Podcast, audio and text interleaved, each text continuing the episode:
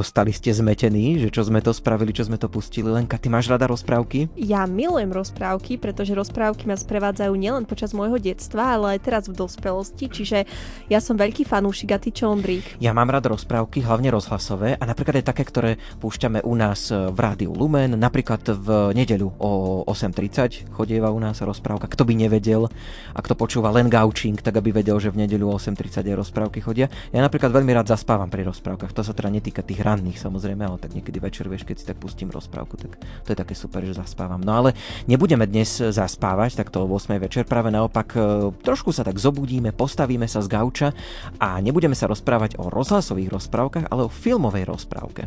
Už si niekedy točila filmovú rozprávku, Lenka? Filmovú nie, ale keď som bola na základnej škole, tak som účinkovala v jednej divadelnej rozprávke, ale to bolo veľmi, veľmi dávno.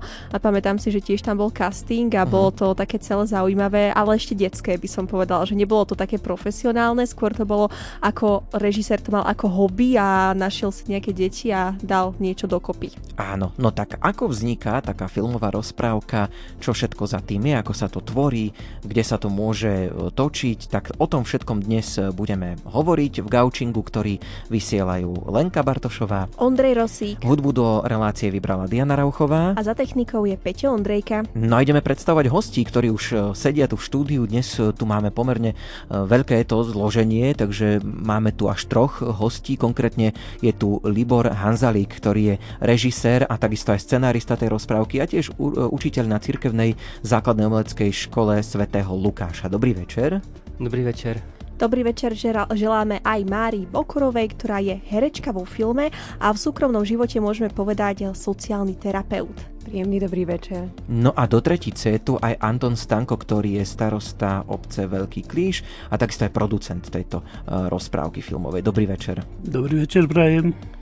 Tak skôr, než sa začneme venovať tomu, o čom ste sem prišli rozprávať, tak najprv, že aká bola cesta, lebo až Stopolčan ste cestovali sem k nám? Došli sme z okresu Partizánske, tá dedinka je pod horami, Tribča, ale môžeme povedať, že meteorológovia sa celkom netrafili, nesnežilo nám, nebola námraza, takže celkom pohodová cesta. Výborne, dobre, no tak tešíme sa, že ste sa sem teda dostali, že všetko je v poriadku. Skúsme si vás trošku, tak my sme už dali nejaké také predstavenie, ale skúsme, že keby ste každý pár vied o sebe povedali, aby sme teda vedeli možno, že ako, čomu sa teda venujete. Začal by som teda u Libora Hanzalíka, čiže učiteľom ste odjak živa, alebo ste sa venovali niečomu inému predtým? Tým, že som študoval odbor divadelná režia a dramaturgia na Vysoké škole muzických umení v Bratislave, som si aj tak ako myslel, že po škole budem ako v divadlách pôsobiť na Slovensku alebo v Českej republike. No, ale pán Boh mal asi iný plán a stal som sa učiteľom. Stal som sa učiteľom a vlastne som zistil, že byť učiteľom je lepšie, lebo treba tie malé deti, žiakov alebo adolescentov viesť práve k tomu jazykovému prejavu na javisku. A ako to berú deti? Zapájajú sa, sú ochotní, pretože v dnešnej dobe si skôr píšu SMS-ky a fungujú na mobiloch, tak či to berú pozitívne, že niečo aj s rečou môžu rozvíjať ďalej? Práve to je náplň. Ja ako učiteľ literárno-dramatického odboru mám jeden predmet a to je prednes. Nie pre zajtra, prednes. Perfektné. Super. Nikdy by mi to nenapadlo. Závidím, že ste to vymysleli toto. Ďakujem. Perfektné. Ten prednes vlastne deti sa majú naučiť recitáciu alebo nejaký jednoduchý alebo zložitejší príhovor z javiska smerom k divákovi.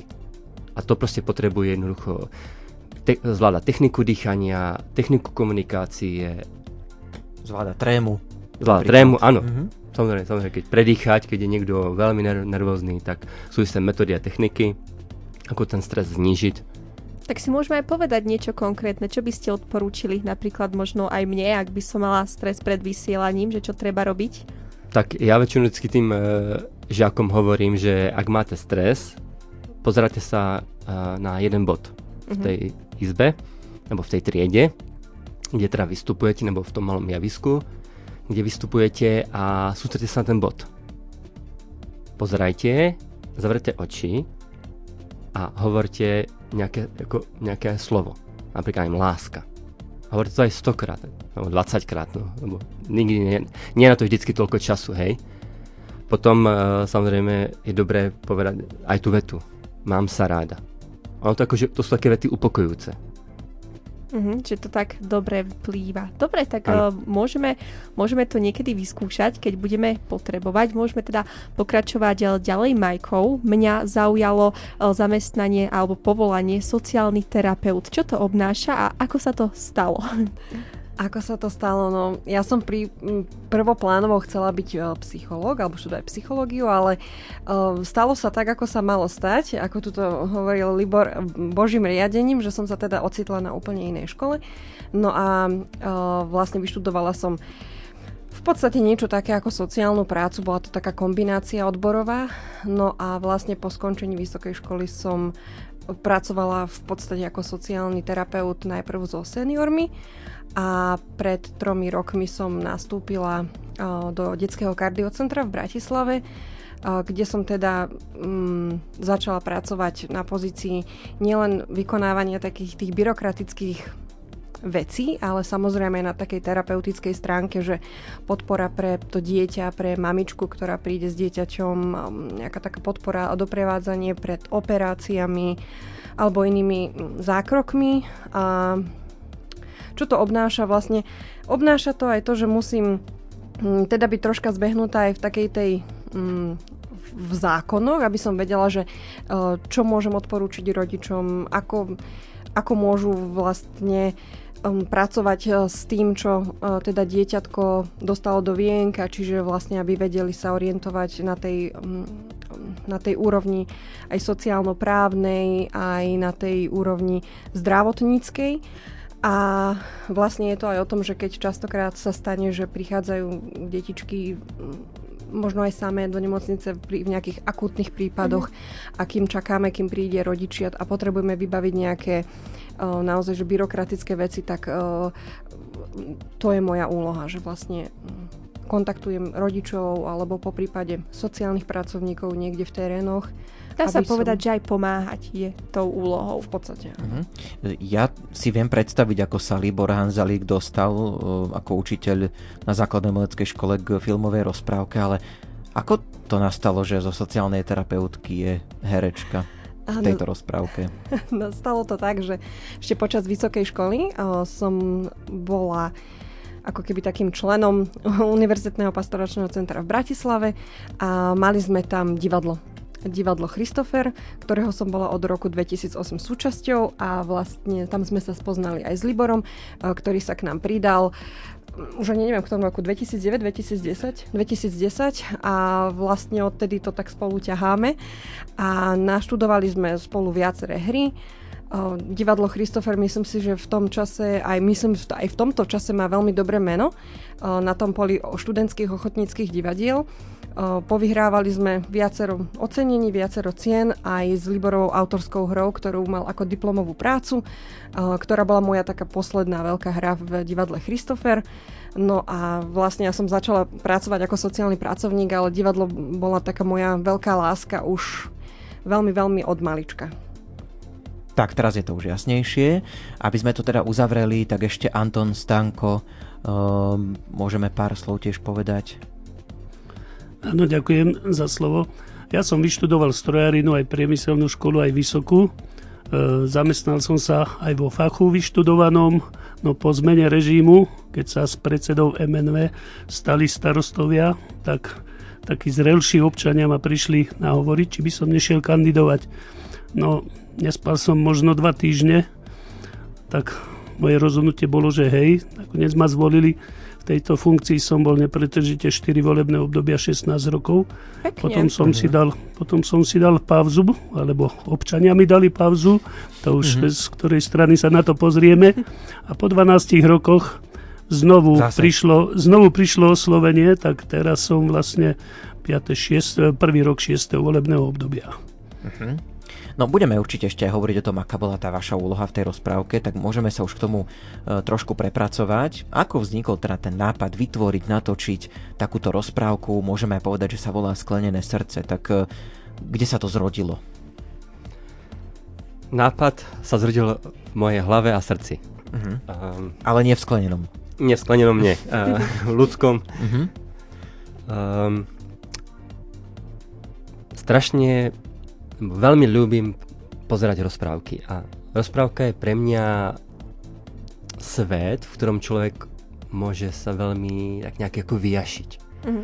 My to práve na literárno-dramatickom odbore najviac robím, lebo deti to stále láka, deti čítajú rozprávky aj v rámci slovenského jazyka alebo literatúry, takže musia mať prehľad a pre nich, alebo pre mňa, ako učiteľa je práve na tomto to dobrodružné.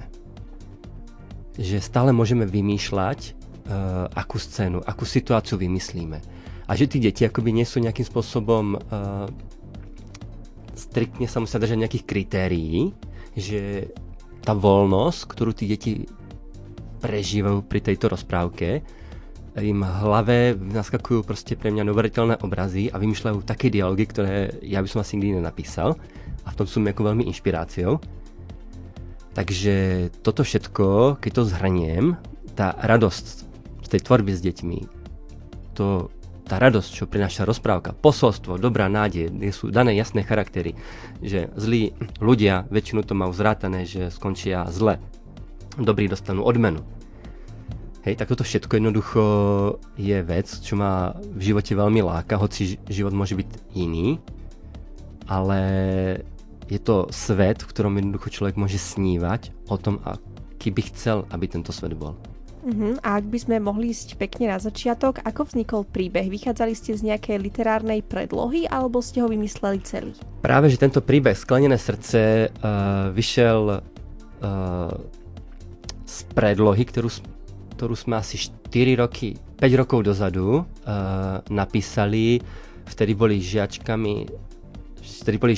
a 8. triede, neskoršie sa niektoré z nich práve objavili v úlohách Skleneného srdce. Mm-hmm. Hej, takže my sme to vtedy mali ako hru poklad a jednoducho tam bola tá krátka anotácia o chamtivej richtárke, ktorú zavrú do skaly. Tam sme vychádzali aj z českého básnického diela, teda Kytice od Karla Jaromíra Erbena, kde má jednu báseň poklad. Hej. A to bolo pre mňa také akoby, že človek chcel toľko mať toho pokladu, až nakoniec vlastne skončil v tej skale a skončil pre neho akoby život, keď to nazvieme. No.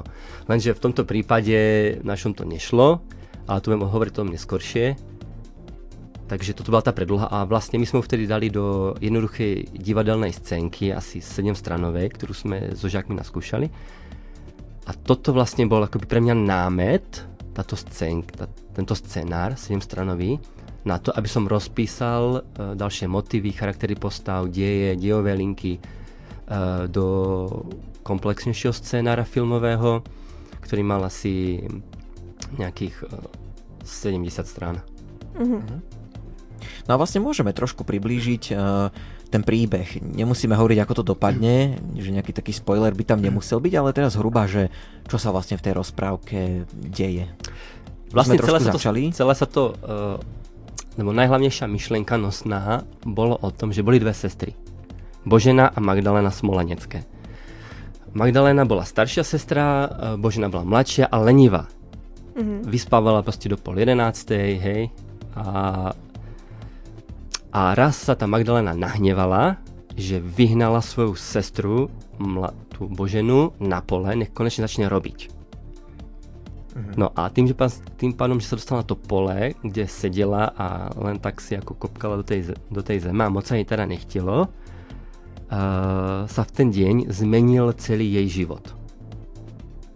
Zmenil sa práve, že tak, že toto bola jedna hlavná línia. Druhá línia, dejová, bola tak, že vystupovala tam práve chamtivá richtárka, ktorú túto Majka perfektne zahrála. Mm-hmm. A ona si vlastne povedala, tá richtárka, že treba vybrať peniaze od všetkých. Potom si povedala druhú vetu, že našla starú ako listinu, kde rodičia tej Boženy a Magdalenky si požičali kedysi od obce 1000 dukátov, ale nezaplatili úroky. Splatnosť mala byť ako na druhý deň, s tým, že sa teraz tuto ukazuje charakter tej chamtivej richtárky, že ak do zajtra nezaplatia tých 1000 dukátov, tak im zhabe chalupu. Zoberie im proste jednoducho chalupu. Ako... Čiže bola vyslovene nepríjemná. Lebo tá zmluva bola platná, hej? Uh-huh. No a vyslala práve preto svojho žandára, alebo vrchného žandára Urbana, aby priniesol tento list s predvolaním ku krichtárke, ako predsudky to nazvíme, hej. No a to práve, že to predvolanie a tá zmluva, hej, rozpohybovala ďalšie motívy, čo s tou Boženou sa vlastne malo stať. A to už nebudeme prezrádzať. Áno, ale ja mám ešte na Majku doplňujúcu otázku, že vy pôsobíte veľmi milo a tak až krehko nežne by som povedala, tak aké to bolo hrať takú, dá sa povedať, že zlomyselnú ženu, chamtivú richtárku? Milujem záporné postavy. No. Takže nebola to až taká výzva. Bola to výzva v tom, že musela som byť uveriteľná, nakoľko je iné natáčať na film, alebo teda na kameru, a je iné hrať v divadle. V divadle máte hneď spätnú reakciu od diváka, kdežto na kamere je to také, že vlastne vy niečo zahráte, ale v podstate neviete, aká tam bude tá odozva. Takže v tomto to bola výzva vžiť sa do toho naplno a byť uveriteľná v tej roli. Aj napriek tomu, že teda nie som taká, ale mám veľmi rada práve tieto záporné postavy práve kvôli tomu, že je tam široký diapazon na to, aby sa mohli zmeniť. Alebo že dá sa s tým charakterom veľmi dobre pracovať. Lebo dobrý je dobrý a buď dobrý ostane, alebo sa môže aj zhoršiť. Ale ten horší, keď si predstavíte všetko to zlo, ktoré v tom človeku môže byť, tak z toho psychologického hľadiska ja milujem proste si rozoberať tú postavu, tvoriť si ju, vytvárať si, prečo asi je takto koná, z akého dôvodu. A toto je pre mňa taká radosť, také naplnenie a práve preto mám že mne vadí, keď hrám zlé záporné postavy, ja sa z toho teším. Dobre, čiže dobrá skúsenosť a my si pôjdeme zahrať. Čo povieš, Ondri? Pôjdeme, áno, lebo veľa sme porozprávali, tak trošku si dáme prestávku, lebo tak máme tu aj ľudí zo školy, tak tam sú prestávky dôležité. A okrem toho aj vyzývame, že aj dnes sa dá súťažiť. Máme tu CDčko Martindom Worship, Budem ti veriť a navyše aj magnetky nám priniesli hostia. Áno, z obcov, takže na toto sa môžete tešiť a chceli by sme teda od teba vedieť, aký filmový žáner sleduješ najradšej. Tak to nám môžeš písať, takže vlastne správna odpoveď neexistuje, je to taká skôr anketová otázka, takže svoj obľúbený žáner nám napíš buď na Instagram alebo Facebook Rádia Lumen. Takisto nás môžeš kontaktovať na 0911 913 933. Prípadne aj to druhé číslo funguje 0908 677 665. A máme aj e-mailovú adresu lumen@lumen.sk. Po piesni sme späť. Ako vzniká filmová rozprávka? Na túto otázku odpovedáme dnes v Gaučingu, takže v Gauči alebo na Gauči sedia traja hostia. Libor Hanzalík, ktorý je režisér a scenárista a tiež učiteľ na Cirkevnej základnej umeleckej škole sv. Lukáša. Máme tu aj Máriu Bokorovú, ktorá je herečkou, ale teda v svojom súkromnom pracovnom živote je sociálnou terapeutkou. A potom do tretice je tu aj hosť Anton Stanko, starosta obce Veľký Klíš, ale producent takisto tejto rozprávky. No poďme sa teda na to, že bolo natočenie tejto rozprávky finančne náročné, ako ste získavali tie finančné prostriedky? Začnú trošku zoširoka. Keď som mal dopísaný scenár, a teda víziu toho scenáru nejakú vizuálnu, tak som nemal vo vrecku ani cent. Najprv som si povedal, však skúsim urobiť rozprávku, ktorá bude postavená na ochote. Samozrejme, vedel som, že niečo teda bude musieť tam byť, nejaké financie, ale zase som nerátal s nejakým, 10-tisícovým rozpočtom, hej.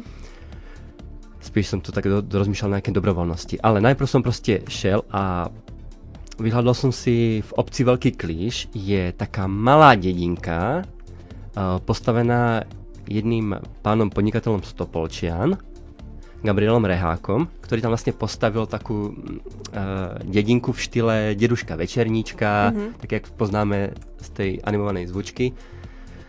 A vyrástol tam za nejakých 30 rokov asi, alebo 20 rokov, asi 16 chalup. 11 chalup. Všetky akože, ako vajce vajcu. A keď som tam bol pri tom skanzemu, tak som si tak povedal, že to bolo strašne krásne túto natočiť tú rozprávku. Hej. A keď som povedal túto vetu, tak vlastne od tohoto obišlo rok a 3 mesiace. A medzi tým som teda napísal ten scenár a šiel rovno za týmto pánom podnikateľom. Uh-huh.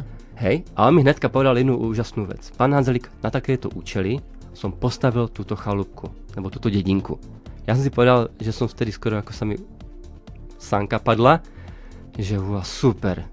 Tak už som mal akože interiér, exteriér, hej. Štúdiou som vlastne mal postavené. Uh-huh. Výborne.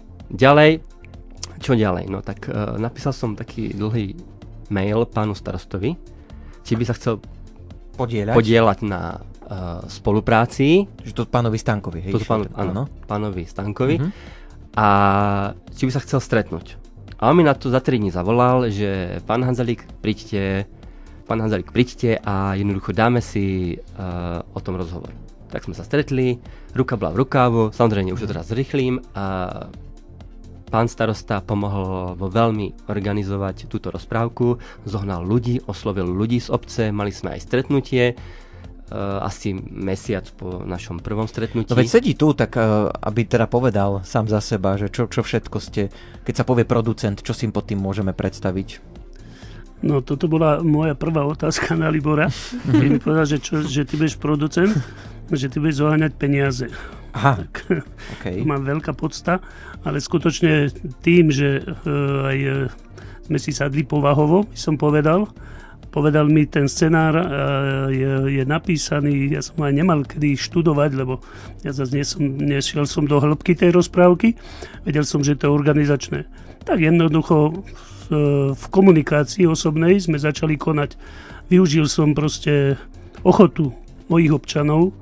Máme tam, nazývame ich ochotní basisti, keď je fašiankové obdobie, tak oni poriadajú sprievod obcov a takéto veci. Máme 2 spevacké súbory, jeden ženský, jeden mužský, takže aj tam bola ochota sa zapojiť do týchto vecí. Nemôžem nespomenúť aj také významné osobnosti, ako je Lidia Poliačíková alebo Hermínka Korcová, ktoré, možno, že tu bude ešte otázka dodatočne, nám ochotne robili kroje proste a rekvizity a tieto veci. Skutočne to bolo ochota, zadarmo, takže toto bolo znova, ako Libor hovorí, že už mal kulisy, mal interiér a exteriér. My sme, zase ja som zapracoval na to, že mali sme ľudí. To som sa chcela aj opýtať, že či boli občania nadšení, že sa chystá takýto projekt, ale vyzerá to, že áno, že sa potešili, že bude niečo také iné v obci. Áno, bolo to zaujímavé, fakt kvitujem tu ich ochotu. Mali sme tam od 4-ročného až po 75-ročnú, takže bolo to pre mňa to bolo taká iná trošku náplň, popri tých dennodenných starostiach. Bolo to také aj odreagovanie, by som povedal. Také vybočenie zo stereotypu. A ak by sme mohli pokračovať ďalej o technike, tak by som chcela vedieť, že akú techniku ste využívali, či ste ju mali k dispozícii a či je možno ťažké si ju požičať, ak ju náhodou nemáte. Tá technika, mali sme vlastne náš celý tím, keď to zoberieme, tak sa skladala zo 4 ľudí. No, tak, taký úzučky. Taký veľmi úzučky, lebo stále sa vlastne bavíme, že táto rozprávka nie je nejaká profesionálna, ale amatérska. Hej?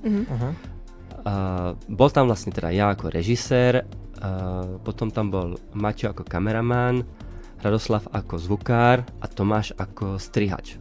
K tomu ešte potom doplním viac, k tomu pánu strihačovi. Takže toto bol vlastne taký náš malý štáb, ale ako teda v poli, v tom bojovom sme boli len traja, lebo strihač potom dostal materiál a strihal. A kameraman si požičal kameru, takú už lepšiu handku, teda do ruky, keď si skúste predstaviť, že väčšinou tá jednoduchá stojí nejakých 200-300 €. Hej? Tak táto naša bola asi 4-krát väčšia. Mali ju požičanú od jednoho verbistu z Bratislavy, ktorý na ňu nakrúcal dokumentárne filmy. Takže bolo to, všetko sme točili na HD a 4K, ako v rozsahu, keď to zoberieme. Takže mal jednu kameru a jeden statív. Mhm. Potom bol zvukár, ktorý si od svojho brata požičal jednoducho šajbu. Tak skúste mať predstavu, že teleskopická tyč, na konci je mikrofón, aha, nie ten chlpatý, uh-huh, klasický mikrofón a zvuk šiel do diktafónu cez káblík. Uh-huh, takže veľmi ako jednoduchá, takže jednoducho sme to fakt robili ako na kolene. Ondrik sa rozumie do techniky, takže no, ten má predstavu. No tak snažím sa to predstaviť, že ako ste hľadali tie spôsoby, ako to spraviť, aby ste sa teda aj vmestili do toho, povedzme, rozpočtu, hej, to je dôležité. Celá tá rozprávka vlastne vyšla na 2700 eur. Najprv teda, jak som hovoril, že som nemal ani cent, tak rozprávka sa vďaka pánu Rehákovi, pánu starostovi a mnohým teda hercom, ochotníkom, kamarádom rozbehla, že sme to vlastne za 9 dní nakrútili. Mm-hmm. A potom teda malo nastať napríklad vyplatenie kameramana, hej? Mm. Tak ja som vtedy tak, Pane Bože, prosím ťa, pošli mi tú 500 a neviem čo, hej? A potom mi volal na konci toho 9. dňa, bolo 6 dní večer, volal pán starosta Libor, kľúče daj tam a tam, jo, a nezabudni, prosím ťa, že toho kameramana zaplatím ja. Á, že ja, takto sa to. A ja, mm-hmm, a že prosím, no a vlastne o to sa nestaraj, to je na moje náklady.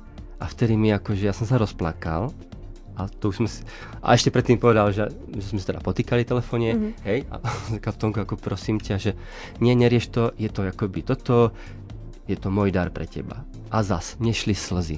Ja som si, takže viete, toto. Veľmi pekné, že ste si takto pomohli navzájom, lebo naozaj je to pre pekný čin, dá sa povedať, a keď na tom pracovalo toľko ľudí to aj oslovilo. Cez 50 ľudí. No, tak to je dosť, že naozaj pekné gestá, veľmi pekné. Už sme trošku hovorili, že aké tie priestory ste využili, môžeme to ešte rozvinúť, že teda v akých priestoroch sa rozprávka natáčala? Tak rozprávka teda nosná časť toho deja sa nakrúcala práve v tej dedinke, hej, lebo dala nám chalúbky, interiér, exteriér, nádvorie. A potom tým, že tá Božena teda vyšla, no trošku sa vrátim k tomu, že tá Božena šla pre ten súd a richtárka ich dala uväzniť. Mm. Hej. A oni sa proste čo bude, kde bude, čo bude s nimi, ako to bude, že budú bez chalupy, hej, a tak hútali v tej hlave. A bola tam ďalšia postava, ktorá sa volá Horomora. A tá Horomora vlastne je taká veľmi zlá postava, no. Je negatívna, až komicky negatívna. Mm-hmm. Celá žije na svojom hrade, kamenom, kde metá blesky, hnevá sa, dupe, hej, zúri, a chce vládnuť niekomu, lebo ona na tom žije sama.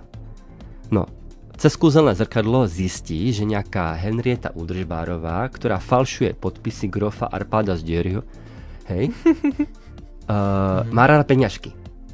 A teraz vlastne ona príde ju navštíviť v noci a nakúká jej proste, že existuje taká zlatá rúža a keď ju donesieš, tak budeš ti veľmi bohatá. Mhm. No a na druhý deň teda ten dej trošku pokračuje a richtárka príde do toho väzení a povie proste: jednu z vás pošlem pro tú rúžu, keď mi do zajtra, ako máte na to 24 hodín, keď mi donesete rúžu, chalupu vám vrátim. A tým, že tak náhodne rozhodla medzi pracovitou Magdalénou a Leninovou Boženou, tak prst padol na tú Leninovú Boženu, hej? Mm-hmm. A ona proste s veľkou nechuťou má na to 24 hodín, aby našla v nejakom kráľovstve kvetín, kráľovstve lesov, zlatú rúžu. Hej? A takto sa vlastne tá Božena vydala na cestu. Takže vlastne začalo to, že v posteli, potom sa na pole, z pole na súd a zo súdu do väzenia a z väzenia šla rovno hľadať. Uh-huh. Tak a rozprávky väčšinou zvyknú byť sprevádzané aj nejakým hudobným podkladom, tak nám môžete povedať aj o tom, ako vznikala filmová hudba alebo ako vzniká, možno ak ľudia nevedia. Tak v krátkosti, tak by som mal už naštudovať dejiny, ale nie. čo viem o filme. Ako to bolo u vás, tak? Áno. U mňa to bolo jednoducho tak, že do tohto projektu práve vstúpila firma AVSC v zastúpení pána Pavla Buranského, ktorý nám vlastne sa stal producentom tejto rozprávky tak, že nám zapožičal, alebo tá firma nás podporila rôznymi zvukovými slučkami, efektami a hudbou. Mm-hmm. Hej. Čiže také nejak existuje možno, taká, akože, taká banka, mm-hmm, zvuková, fotografická, grafická, hej, ktorú tá AVSC vlastnila. A on mi proste poslal link s tým, že tuto si vyber, čo chceš. Hej. Čiže vy si tam môžete napríklad, že chcete nejaký krik v pozadí, ano, alebo niečo, tak si dáte krik, alebo keď potrebujete napríklad blnkajúcu vodičku, vtáka, kukučku, hocičo. Všetko, hej, tam je. Alebo aj dokonca symfonickú hudbu, 4-minútovú. Uh-huh. Takže všetko sme mali ako sponzorský dar. Takže to som si vlastne potom posťahoval a jeho syn Tomáš, ktorý urobil veľmi perfektnú prácu v tom, že dal všetky celý ten materiál dohromady. A tak vlastne potom vzniklo dielo, aké je. Uh-huh. My sa budeme púšťať práve ukážku, alebo takú celú jednu skladbu, ktorá je z tejto vašej rozprávky. Konkrétne teda ten názov môžem povedať Sklenené srdce, tak sa tá rozprávka volá, takže o chvíľočku si to zahráme. Ešte predtým ale pripomenieme súťaž, pretože stále súťažíš, ak nás počúvaš takto v pondelok po 20. Konkrétne máme teraz 20:34,5 minúty. Tak otázka znie, že napíš nám tvoj obľúbený filmový žáner, na aké filmy sa rád pozeráš. To sa te dnes v takej našej miniankete pýtame.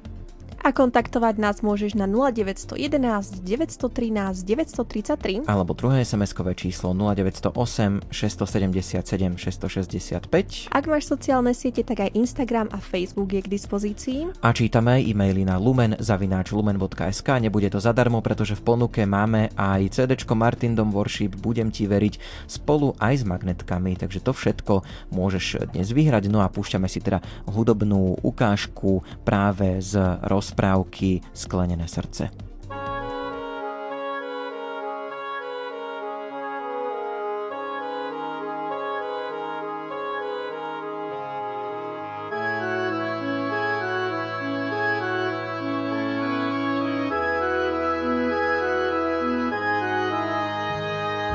cestou, necestou, sama a bez muža, vyslaná richtárkou. Hľadám, kde rúža v tajnosti, v skrytosti a v tichu rastie. Rúža, čo prináša vraj človeku šťastie. Cez hory, cez lesy bezradná chodím. Únava dolieha, v noci sa bojím. Tráni ma pichajú do srdca nôh. Bolesti prekonať je veľký boj. Srdce človeka stvorené milovať, v odvahe vernosti a v pote dolovať. Chlieb čerstvý pečený, aby si nasýtil, dokáže človek len smelý, pracovitý.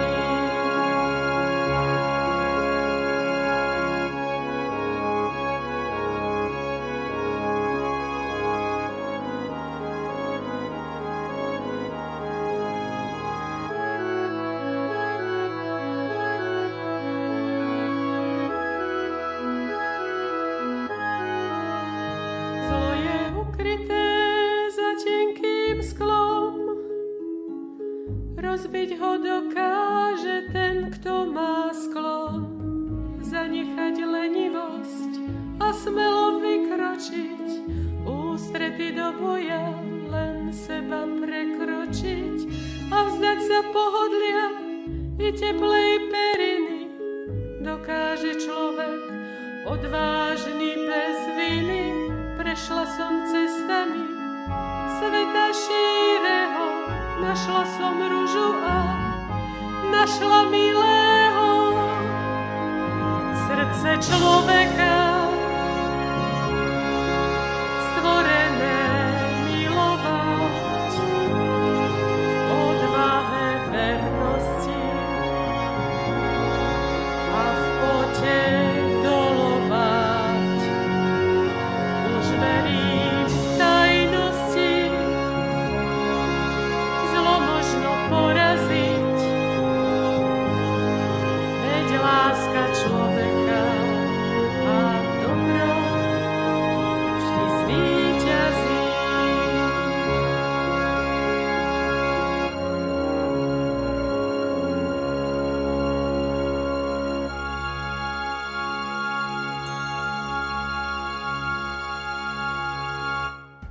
Počúvaš Gaučing, rozprávame sa o filmovej rozprávke Sklenené srdce. Dopočúvali sme práve pieseň z tejto rozprávky, v ktorej nám spievala Katarína Ofúka. Na hudbu zložil práve jej manžel, ak mám správnu informáciu, a text Libor Hanzalík, je to tak?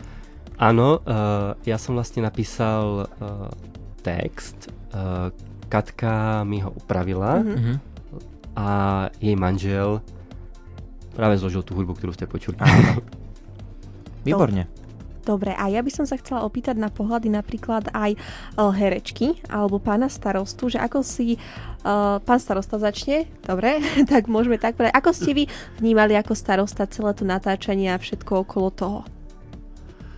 Viete čo, ja osobne som sa ani tak nemal kedy môcť zúčastňovať. To sme boli s Liborom na telefóne, že potrebujem toto. Vieš čo, na poslednú scénu na svadbu nemáš možnosť zohnať živú muziku.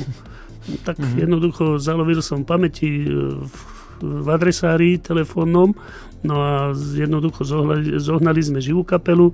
Keď mali konský záprach doviesť na koči grofa Erdédyho, v závere, no tak znova som sa obratil na kamaráta zo susednej obce, Stanka Jančoviča, ktorý toto jednoducho zabezpečil. Takže sú tam také originálne vstupy a vďaka znova tým ochotným ľuďom. Uh-huh.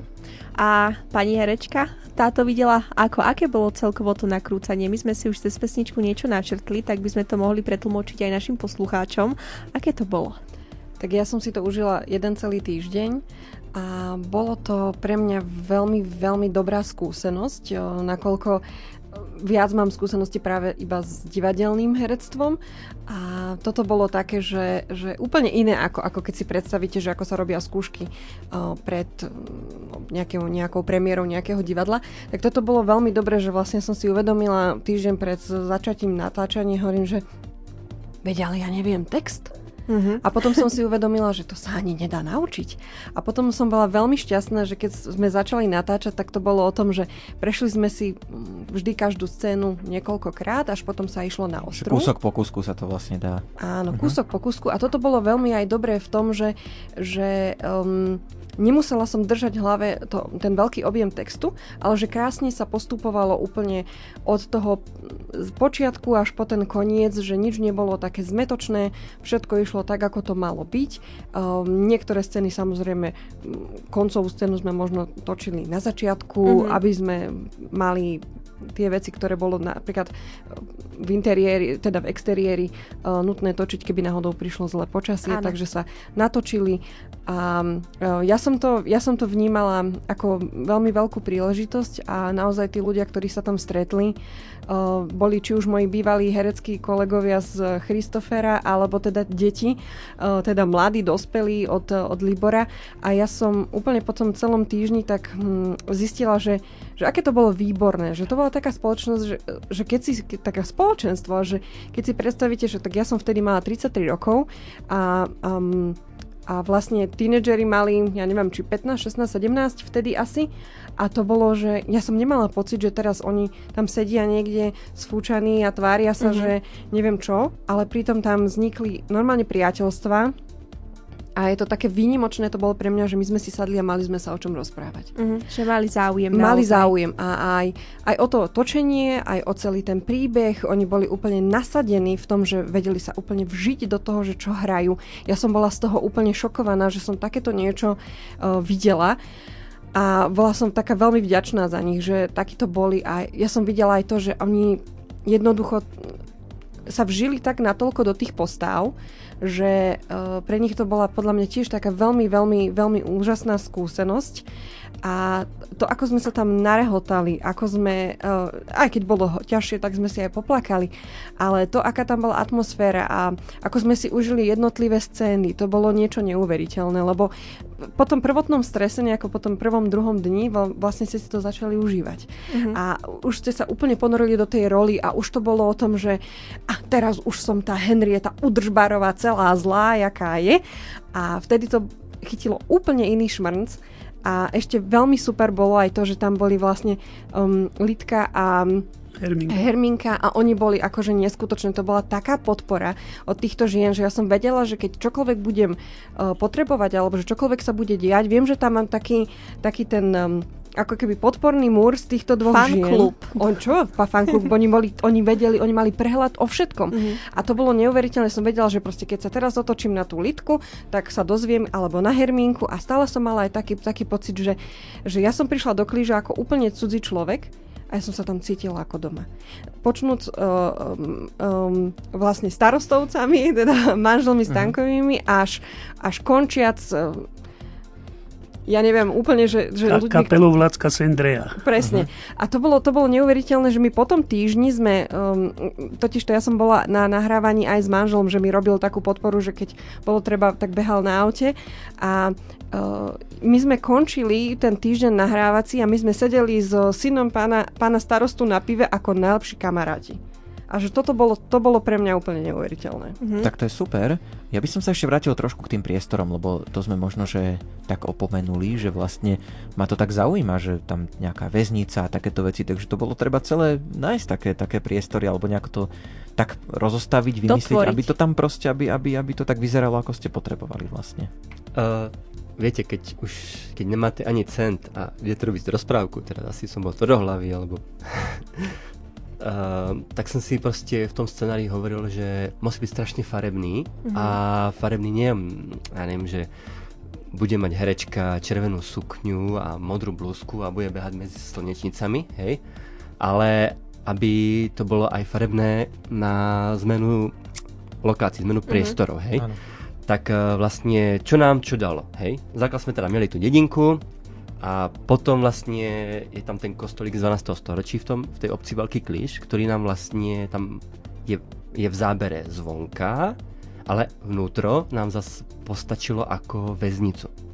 Čiže vlastne bola tá Magdalena s Boženou uväznení, tak to vnútro je proste originál gotické a najlepšie na tom fakt bolo, že boli tam autentické dvere. Dubové, staré panty, hej, ešte vrzgalo to a to bolo proste úplne, že o ten kameň. Sadlo to do scény. A to bol úplne úžasný zvuk, ktorý proste, keď tam sa tým bachlo tými dverami, tak to ako, ja som odskočil od kamery. Stálo to za to. Stálo to veľmi za to. A koľko trvalo celé nakrúcanie, natáčanie? 9 dní. No, tak to je dosť rýchle. Stíhali ste všetko podľa plánu? Škrtalo sa v scenári, aj sa prepisovalo, teda istým spôsobom prepisoval, no...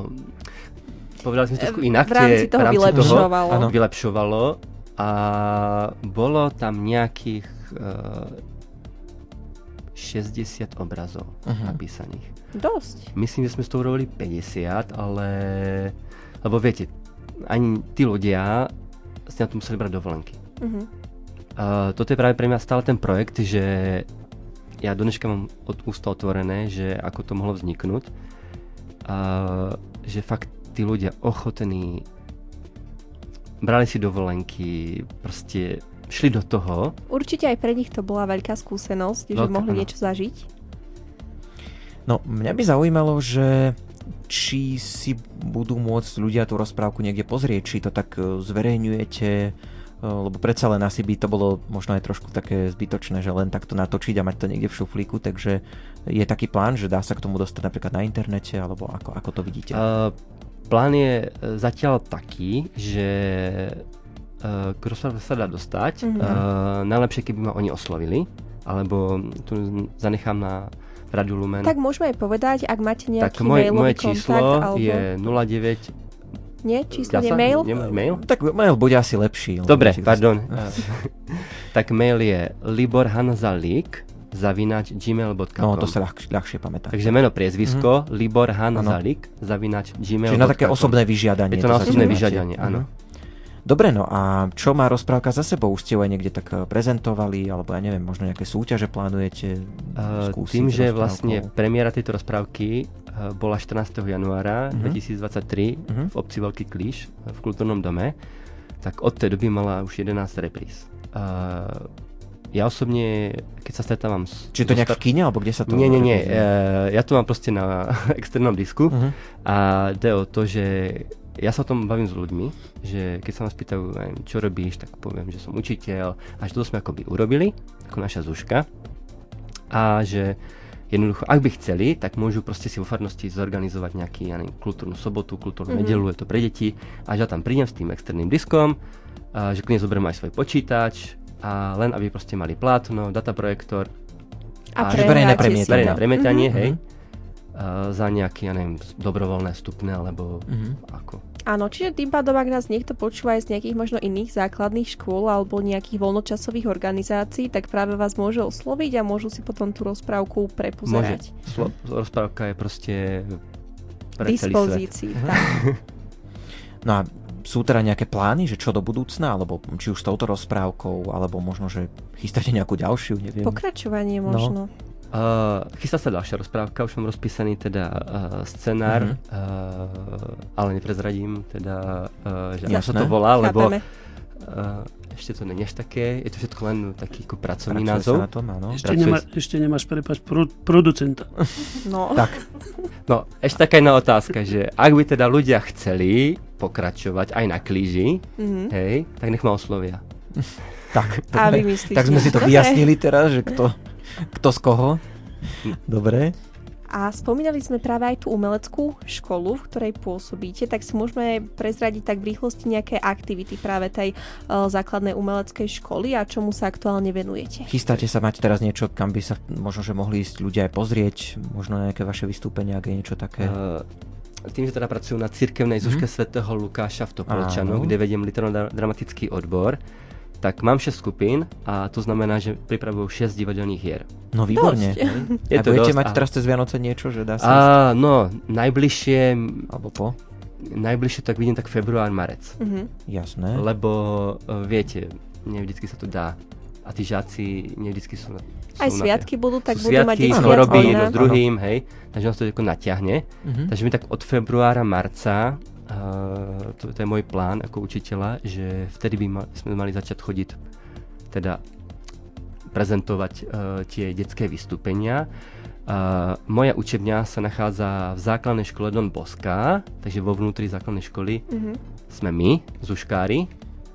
A to je tak všetko zatiaľ. Mňa by ešte k tej rozprávke zaujímalo, že my tu teda máme vás ako už dospelákov, ktorí jednoducho keď si zaumienia, že idú točiť rozprávku, tak proste ju nejako natočia, že už tá zodpovednosť tam je. Samozrejme zháňajú sa finančné prostriedky, rieši sa technika, všetko to, čo sme už spomínali, ale keďže toto je relácia pre mladých, tak vlastne zapojili sa teda, ak to správne chápem, aj práve žiaci z tejto cirkevnej základnej umeleckej školy.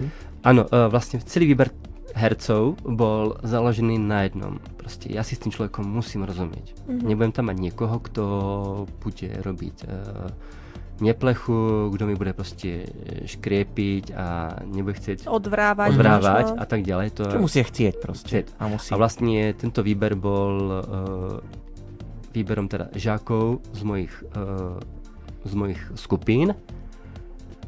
A samozrejme bolo to postavené aj na bývalých teda priateľoch a teda súčasných priateľoch a bývalých kolegov z Divadla Christopher plus tých ochotníkov. Takže toto všetko od tých 4 rokov po tú pani 75-ročnou. Celý to bol teda tím, ktorý sa spolupracoval, podielal na tvorbe. Či už hereckej, kostýmovej, akokoľvek. To je zaujímavé, no presne, že kostýmová tvorba napríklad, že no. To je také niečo, čo treba vlastne zvažovať pri tvorbe takéhoto filmu. A ako vznikali kostýmy k vám? Kostýmy práve vznikali jednoducho opäť to, čo obec dala, čo som mal ja ako naša zuška, niečo sa nakúpilo, niečo sme mali vo svojom funduse, pán starosta tiež vyťahol niečo z obce. A hlavne ušila aj pani tá spomenaná Hermínka aj s Lidkou. Boli aj také zaujímavé momenty, že urobila žandárom proste helmy a pri sústredení sa na tú helmu a proste na tú uniformu žandársku, tak ten účinkujúci, to prezradím trošku, si zabudol prezuť obu a je tam nejakých teniskách alebo takých bielých. Chybička sa vloudila. Áno. Tak veď býva to aj v takých komerčných alebo naozaj že vysoko rozpočtových filmoch sa nájdú rôzne, potom ľudia píšu na internete, že našli niečo, čo by tam nemalo byť. V sekunde niečo, čo tam nemá byť, takže... Áno, faraón ide a letí letadlo napríklad. No. Áno, že stane sa. Ale zase na druhej strane to môže byť aj dobrá reklama, lebo si ľudia povedia, že v tejto rozprávke niečo videli a už potom to bude chcieť vidieť teda aj ten ďalší, že či je to naozaj tak. Áno. Najväčšia sranda bolo to, že ako sme natáčali, tak vzadu sa kosili. Ja neviem, čo sa kosilo, že žatva bola alebo čo, takže sme vždy museli počkať s obrazom, dokedy prejde traktor alebo kombajn. Bolo to akože výborné, že no, ticho, stop, ide kombajn, pokračujeme. A potom pokračujete. A rozprávame sa stále o takých pekných chvíľach, ale zaujímalo by ma, či ste mali aj nejaké také ťažké chvíle, možno keď ste už boli veľmi unavení, alebo keď napríklad nešla, natočiť nejaká scéna, obraz. Je pravda, že sme dotáčali po roku.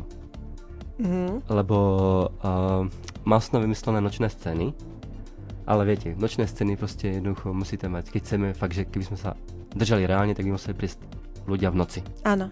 Hej, ale to už väčšinu akože nám sa nedalo, lebo máme rodiny. Áno. Tak sme proste zatemnili okenice, nejak sme to ako tam naaranžovali, hej, za sviečky sme zapálili, ale tým sa tam stalo, že napríklad kamera bola meter tých sviečok, tak tí herci akoby úplne zanikli. Aha, že... Hej, že keď boli herci meter od sviečky, tak už bolo zle, hej. Ak boli blízko, tak sa im bolo vidieť do tváre, no. Tak samozrejme, tuto zas nám pomohla veľmi firma AVSC, ktorá vlastne priniesla nový štýl, teda nové obrazy, ktoré vlastne ten strihač Tomáš nakrútil z pozícií kameramana. Hej. A všetky tie nočné scény vlastne sme opravili po roku. Čiže to bolo také, no tak a nakoniec všetko dobre dopadlo. Áno, ako to býva v tej rozprávke. Áno, ako to býva v rozprávkach štandardom. Tak, a ja si myslím, že veľmi dobre dopadlo aj tento Gaučing. Čo povieš, Ondrík? No, my by sme aj dokázali pokračovať. Už tu boli také návrhy, že voláme programovému riaditeľovi, že potiahneme ešte, ale... Máme pár otázok. Nebudeme to všetko odhaľovať. Niečo ostane zahalené takým rúškom tajomstva. Rozprávali sme sa teda o tom, ako vzniká filmová rozprávka, konkrétne teda sme hovorili o rozprávke Sklenené srdce. Až z rôznych častí Stopolčiana, z iných častí Slovenska k nám pricestovali hostia, konkrétne teda Libor Hanzalík, ktorý je režisér, scenárista tejto rozprávky, ale aj učiteľ na Cirkevnej základnej umeleckej škole sv. Lukáša. Ďakujeme veľmi pekne. Ďakujem pekne za pozvanie. Hostkou bola aj Mária Bokorová, ktorá je teda herečkou v tejto rozprávke a v takom svojom profesionálnom živote aj sociálna terapeutka. Ďakujem veľmi pekne za príležitosť. A ďakujeme aj pánovi Antonovi Stankovi, ktorý je starosta obce Veľký Klíš a zároveň aj producent rozprávky. Ďakujeme. Ďakujem a ospravedlňujem sa tým, aby sa niekto neurazil, že som niekoho nespomenul konkrétne. Áno, prepáčte mi. Veľa ľudí spolupracovalo na rozprávke, tak koho sme stihli, sme spomenuli.